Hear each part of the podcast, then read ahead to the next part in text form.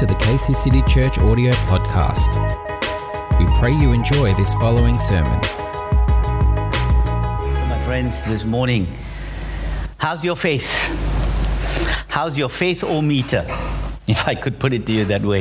If we've got a meter that can measure our faith, what do you think that, that measure is going to measure out to for you? Think about it this morning. Think about it right? Just like a thermometer, you know, just like now when you when you come into certain stores, when you go into work, they've got this this temperature reading, right? They come right before you, before you enter, before you can come into their premise, before you can come into that place, you need to have your temperature read after your temperature is read, then they ask you to sanitize yourself. So if you look at it, if we take that into the context of, of of the Lord. His blood that we heard about this morning, communion, His blood sanitizes us, amen, from our original sin, from the very sin. So His, his blood was imputed, His righteousness was imputed to us.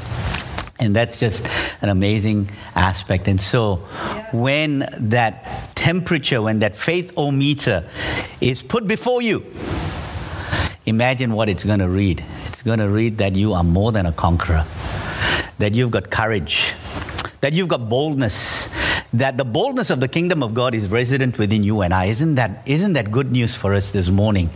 Man, if it is good news for you personally this morning, can I please encourage you to, to, uh, to not just give a shout out there, but, but write it out in, in, in those comments and say, Yes, I believe that. I believe that. Amen to that. Amen to that. That would be extremely encouraging. Hallelujah. Now, this morning, we're going to be looking at the parable of the Pharisee and the tax collector, or some call it the publican. So let's, uh, can I invite you to just bow your heads for a minute and, and begin to consider this, the reading that we had, which was on the parable of the persistent widow. So I'm going to tie both of these together because it, th- there is a link in the context of prayer this morning. So let's just ask the Lord to just unveil some of this truth to us. And so, Father, we thank you that as we come before you, Lord, each and every one of us, we just want to thank you that our, our, our faith is buoyant, Lord. Father, our faith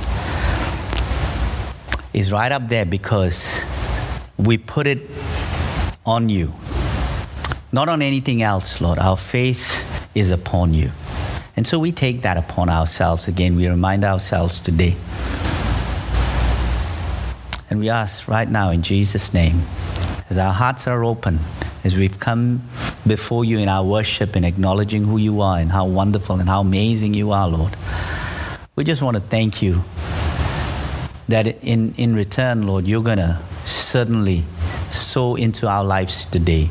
You're going to unveil certain things from our eyes. So, Lord, I pray, remove the scales from our eyes, unstop our ears, and let our heart be soft today, just at the right place for your word and for the many things that have been spoken already today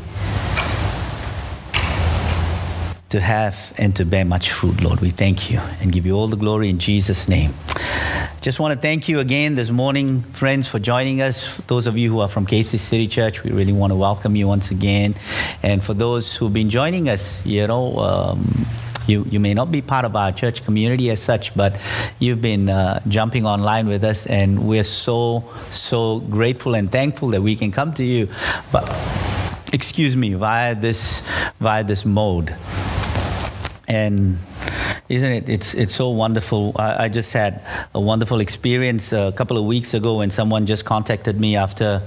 Um, um, after the, the, the message on the uh, parable of the prodigal son, and, uh, and then we began to just catch up over the last couple of weeks. And it's, it's so good that there are so many people out there who are really seeking, searching, and are hungry for the word of the Lord and for his ways. So today, we want to touch on the parable of uh, the Pharisee and the tax collector, and I'm sure many of us would have, would have uh, read that. But earlier, we also heard Jeddah share with us and read on the parable of the persistent widow. And I want to emphasize that the persistent widow. Now, Jesus, obviously, in that parable, he shows us why we should pray. It is about the why the context of why we should pray. And so there is the persistency. That's, that's the aspect, being persistent in our prayer, right? But he, of course, unlike the unjust judge, is a kind and righteous father. Amen? Can I hear an amen? for that, that he is a kind, I'll say that one more time, he is a kind and righteous father who loves his children and will bring justice Amen. to you. He will bring justice. Amen. That's good. Thank you. In, in the parable of the Pharisee and the tax collector, Jesus actually now shows us how. It's the how aspect, how we should pray. So the why aspect we get from the persistent widow, the how aspect we come, and, and, and, and we glean that from this parable, right? It is not with pride, it is, it is not comparing ourselves to others, but in humility and in need of God's mercy. And I want to say that again in need of God's mercy. Bringing these two parables together.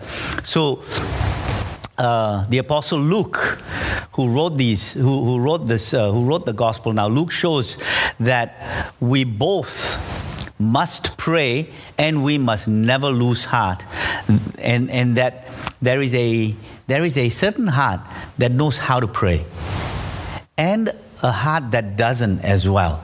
So it is it is what I call position versus posture right? Position versus posture. What's your posture when you come?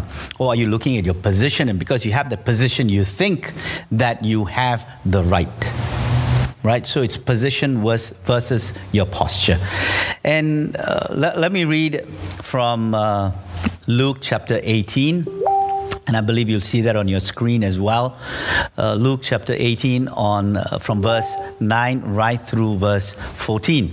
Then Jesus told, Jesus told the story to some who had great confidence. And keep that in mind. Jesus told this story to some who had great confidence in their own righteousness and scorned everyone else. And again, I want you to keep this in the back of your mind that Jesus had told the story to some who had great confidence in their own righteousness and scorned everyone else. And in verse 10, it says is that two men went to the temple to pray. One was a Pharisee and the other was a despised collector, uh, tax collector. So the Pharisee stood by himself and prayed this prayer I thank you, God, that I am not like other people cheaters, sinners, adulterers. I'm certainly not like the tax collector. I fast twice a week and I give you a tenth of my income. So again, he, he goes through his somewhat his maybe his his resume in a sense. This is this is these are all of the things that I'm doing, right? And he instead, but the tax collector stood in verse 13, stood at a distance and dared not even lift his eyes to heaven as he prayed. Instead, he beat his chest in sorrow, saying, O God, be merciful to me, for I am a sinner. I tell you, this sinner, not the Pharisee, returned home justified before God. For those who exalt themselves will be humble, and those who humble themselves will be exalted. So, Jesus addresses the crowd with this, with this parable. Right? And what I want to quickly share with us here is, is that there are two types, two different, two different types of prayer. Right? Now, the two, the two men in, in this parable, are worlds apart as we see that. The Pharisee was a model citizen, right? He knew the Torah, like, you know, he knew, he knew the Bible in that sense, right? He was law abiding, he gave his tithes, he was just, he was a family man, and, and, and righteous before men. So when, when everyone saw him, they saw him as someone who is righteous. He had a good standing in society, right? Now, the Pharisee had a good reputation. There were some who were, of course, over the top, but many of them were classified as good or model, model citizens. Now, there was a Jewish historian by the name of Josephus, and he described them as this a certain sect of Jews that appear more religious than others and seem to interpret the law more accurately. So there was this sense of uh, a particular hierarchy that they were, that they belonged to the, the Pharisees. Right? No one looked at the Pharisee and saw that they needed that that that needed um, that they needed to be corrected. Right? No one except Jesus. When Jesus comes into the scene, he begins to correct the Pharisees, but everyone else thought that that was that was that was the height of being that was the height of goodness. If I want to be good, then I got to be like the Pharisees. But the tax collector, on the other hand, was the opposite to the Pharisee. He, if, if the Pharisee was a model citizen, the tax collector was a criminal avoiding arrest. Now, a comment, commentator by the name of Kent Hughes describes the tax collector this way In today's culture, the closest social equivalent would be a drug pusher or a pimp. Those who prey on society, who make money off others' bodies, and make a living of stealing from others. So that's the closest. So that's, that's how a tax collector is actually categorized, right? He didn't think much of himself, this tax collector. He couldn't look to what he, he couldn't look to what he was or what he did and thank God for any of it. So there was nothing that he felt as he looked at he could thank God for.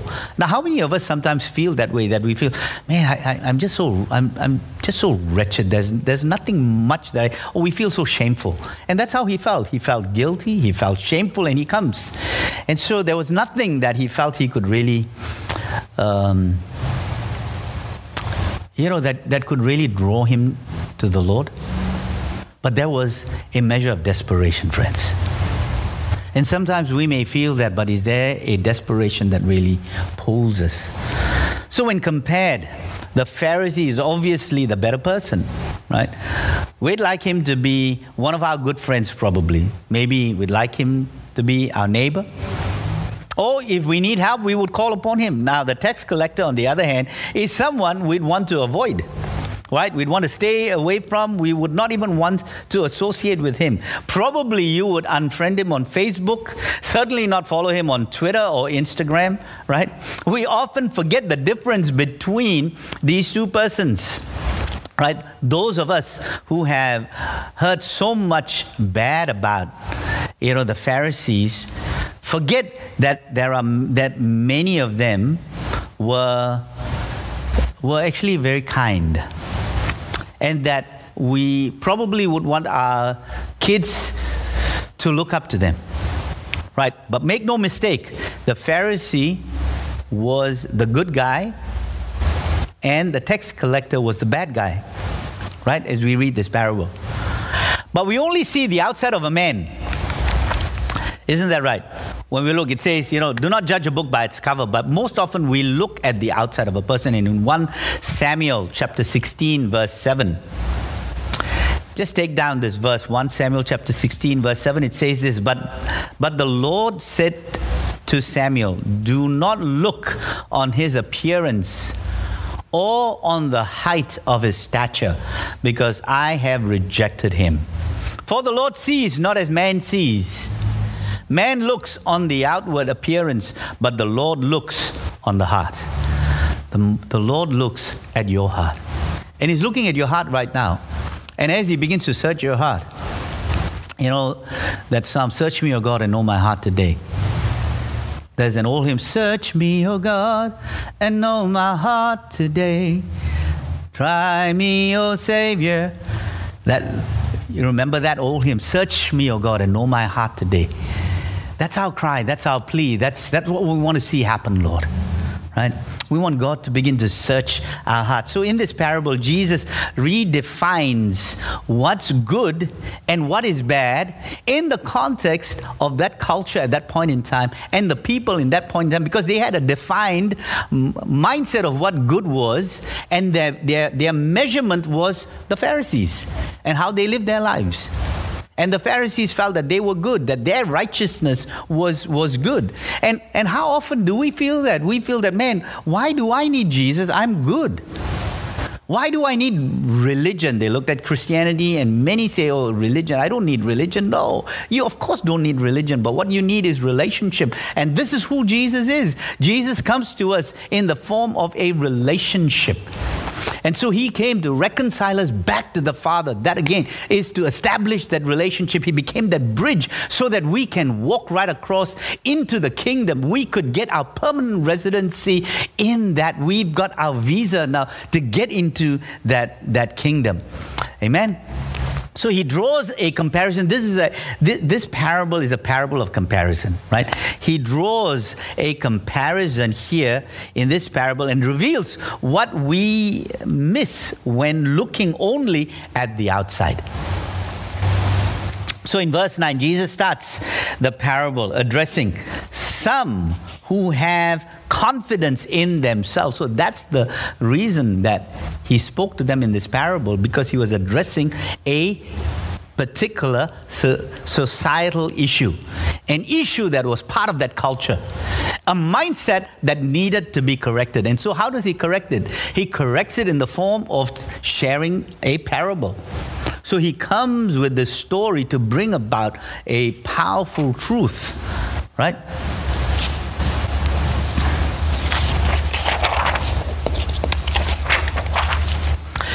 So I believe he is, through this parable, talking to all of us. I'm sure because we can, we can certainly relate to this. For which of us is really sinless in this area?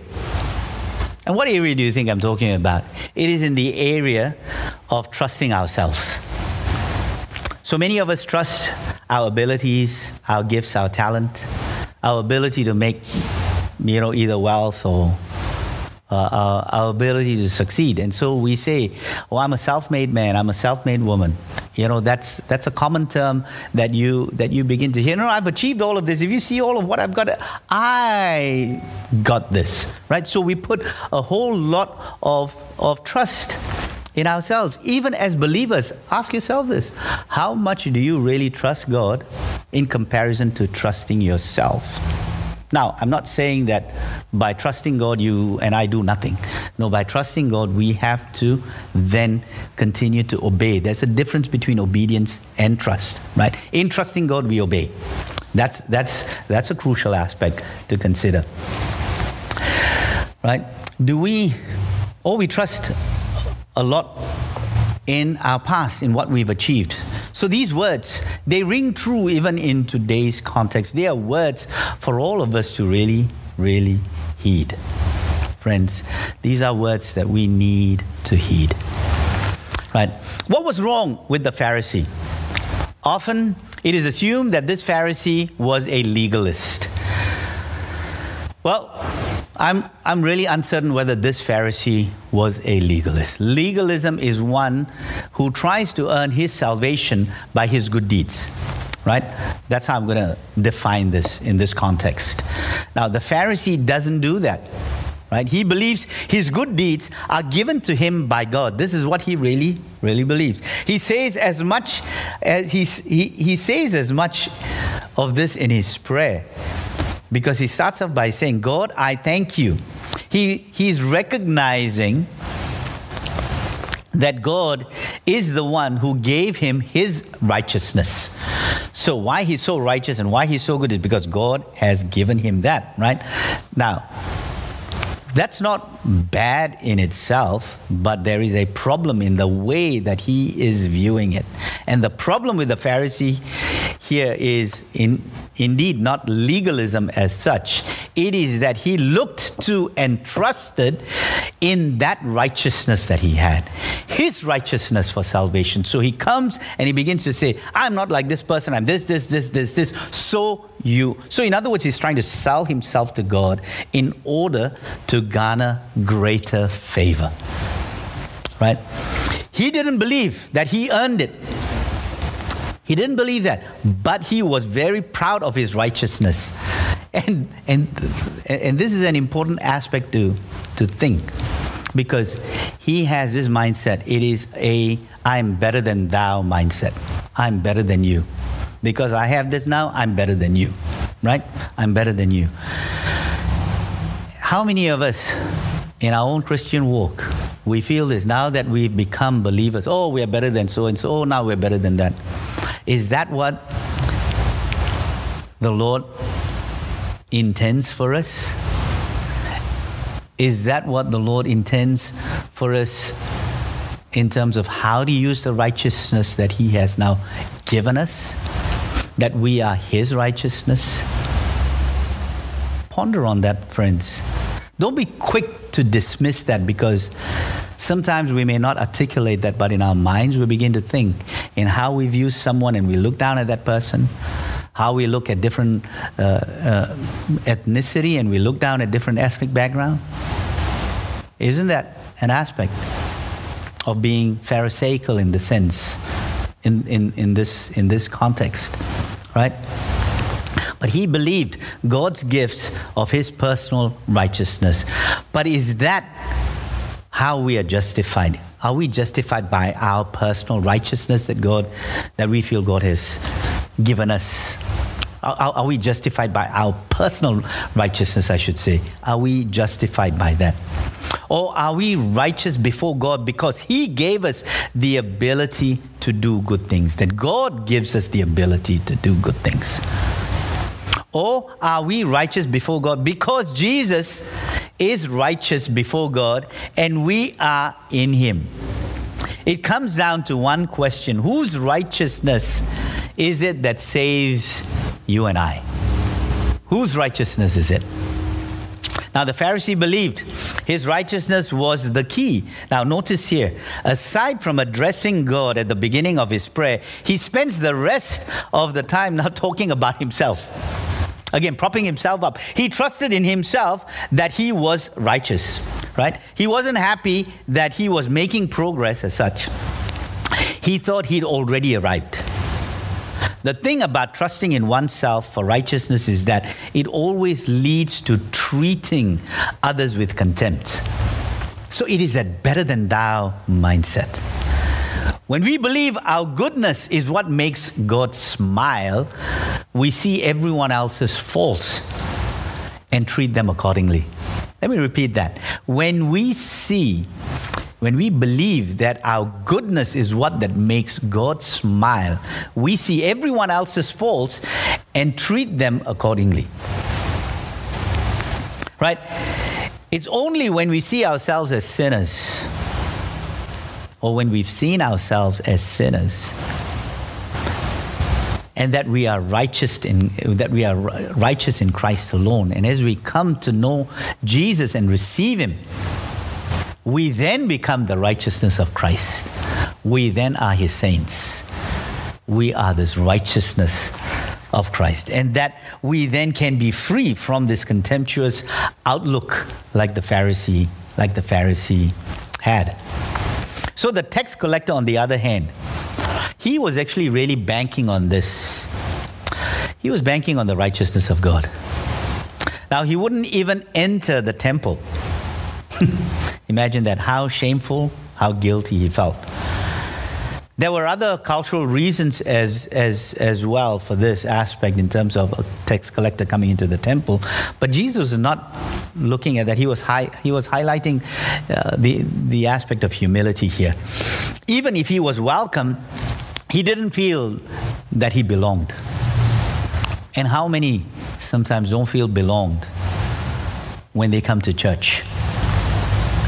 Friends, I want to ask you that question because do we at times create this chasm and cause people to think that they're not good enough. And we can behave as Pharisees. We can behave in a particular sense of righteousness. So God is speaking to us through this. And, and in particular, during this time, this is so interesting that we are, we are, we are at a time where God is leveling everything right? He's just leveling everything. We are all in isolation. We are all, you know, churches, whether large, mid sized, small, whatever, we are all affected by the very same thing.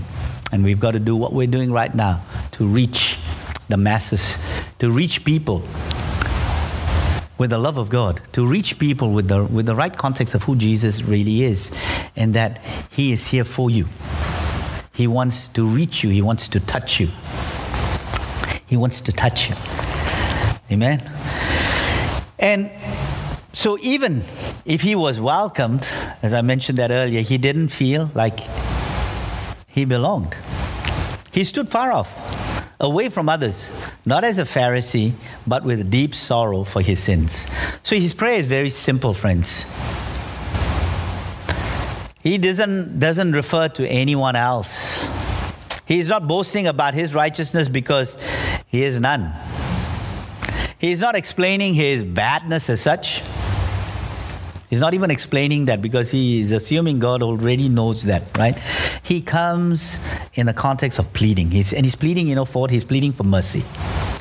He calls himself who he truly is a sinner. He would not even lift his eyes toward heaven, which is significant for his, for his time and during that time, it was very significant as they, as they prayed, they would stand and they would look up to heaven as an, as an indication of standing, standing right with God, looking to the sky and knowing that I'm in right standing now, so I can look up to you and I can pray. I can, I can pray to you now. He beats, he, he beats his breast in grief right? So there is this, this major desperation now. And in the Greek mindset here, this is what it is. It's, it's a plea, it's his plea for more than forgiveness. He's not just asking for forgiveness. There is, he's, uh, he's wanting something more than forgiveness, friends. Literally, it's a plea for mercy. It is a plea to be appeased. For me to be appeased, for this person to be appeased with God, right? Now, there's a theological term that is used which is known as propi- propitiation. Propitiation.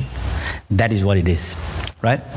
Where something is imputed to you. So he's asking, so for God's mercy to be imputed into him, right? To be banked into him, in other words. So he wasn't asking for anything less than God's anger to be removed from him.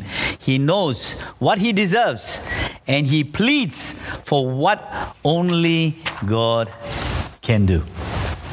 Begins to plead for only what God can do. So the Pharisee now was condemned. The tax collector now is justified. But be warned, be warned, my friends. Jesus says, For everyone who exalts himself will be humbled, but the one who humbles himself will be exalted. So we are not justified because God gives us our own personal righteousness right? We are justified because God gives us Christ's righteousness. Say that, with, say that with me again. He gives me his righteousness. I am the righteousness of Christ. Right? It comes down to this that where are you actually really looking, friends? Are you looking away from yourself to Christ? Or are you looking from Christ to yourself?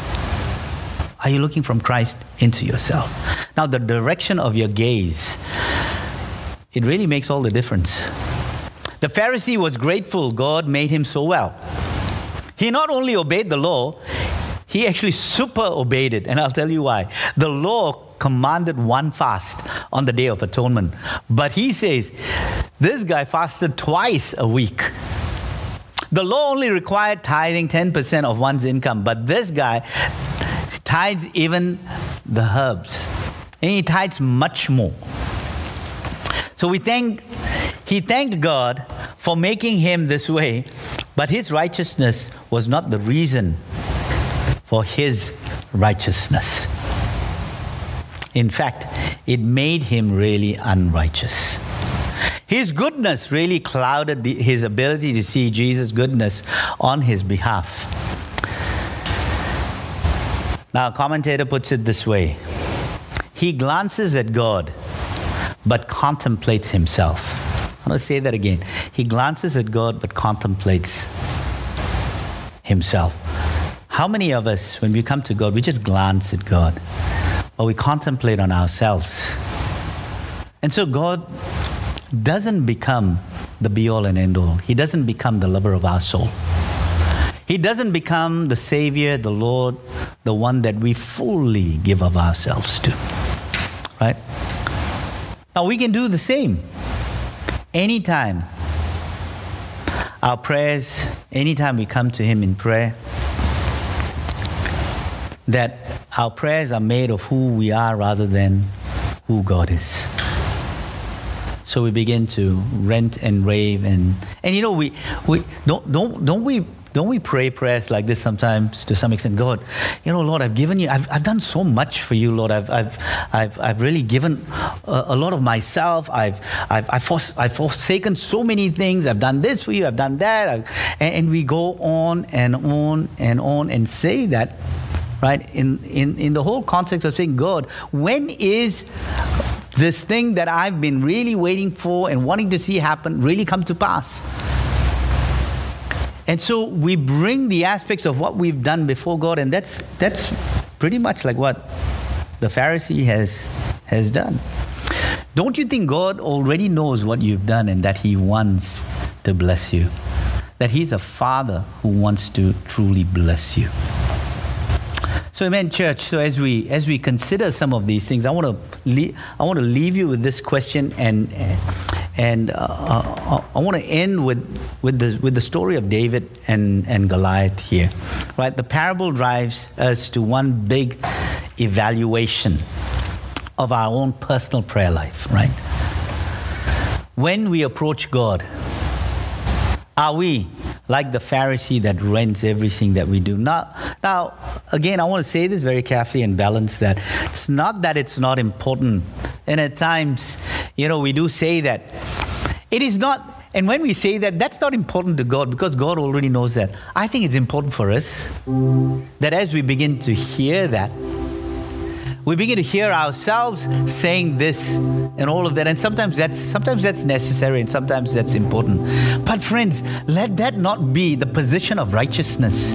Let that not be something that you feel you need to say in order to feel righteous because today the lord wants you to believe that you are his righteousness regardless regardless of your shame regardless of your guilt that as you come you know, I'll, I'll, I'll, share next week on the three aspects of how he imputes to us, meaning how he, what's been banked to us. We'll, we'll, we'll touch on that next week.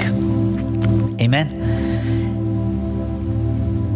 And so, are we like the Pharisee or are we like the tax collector? Faith versus pride. Pride is where we feel we need to come and boast of ourselves. Faith is where we come regardless of what it is. In faith, I come. Right? You know, last, last week, I was just sharing with two of our pastors as we caught up after service, and we were just talking about the you know, the context and the difficulty that we have right now where we can only have five people here. And and it's it's it's difficult because I don't I don't feel the powers that be really understand what a church service is really all about and how a church service is conducted. In what we do and in how we do, we have way more things and way more people involved. But we've been limited to five. And as I began to think of that, the thought, and I've shared this on our face on our community Facebook page, but for those of you who are not part of that close community, I immediately thought of David. And David had five stones before going to destroy Goliath, before pulling Goliath down. He came to a place where as he began to hear the sense or this, this, this, this, this spirit in Goliath that was just intimidating, just intimidating. And don't, don't you think that is happening in this day and age that we feel intimidated?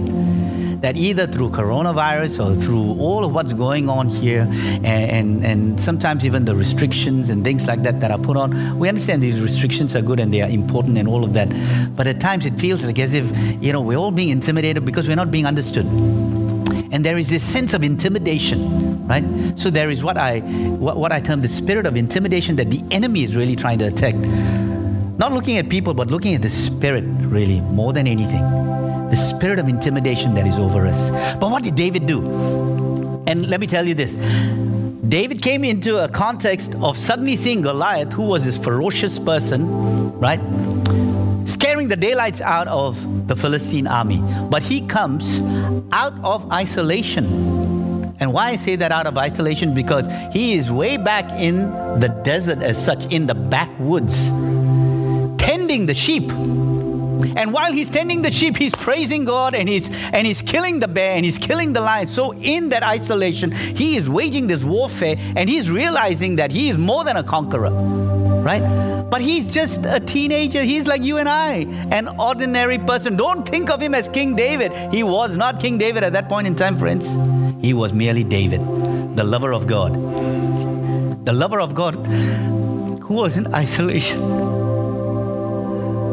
he worshiped God. He knew his God. And so when he came, what did he act out on? He acted not, not out of a position of shame, not out of a position of guilt, but he was that champion, that song that we sang. The giants will fall he goes and he just takes he takes those those five stones. But all he needs is just that one. And he begins to down goliath. He begins to kill goliath. Friends.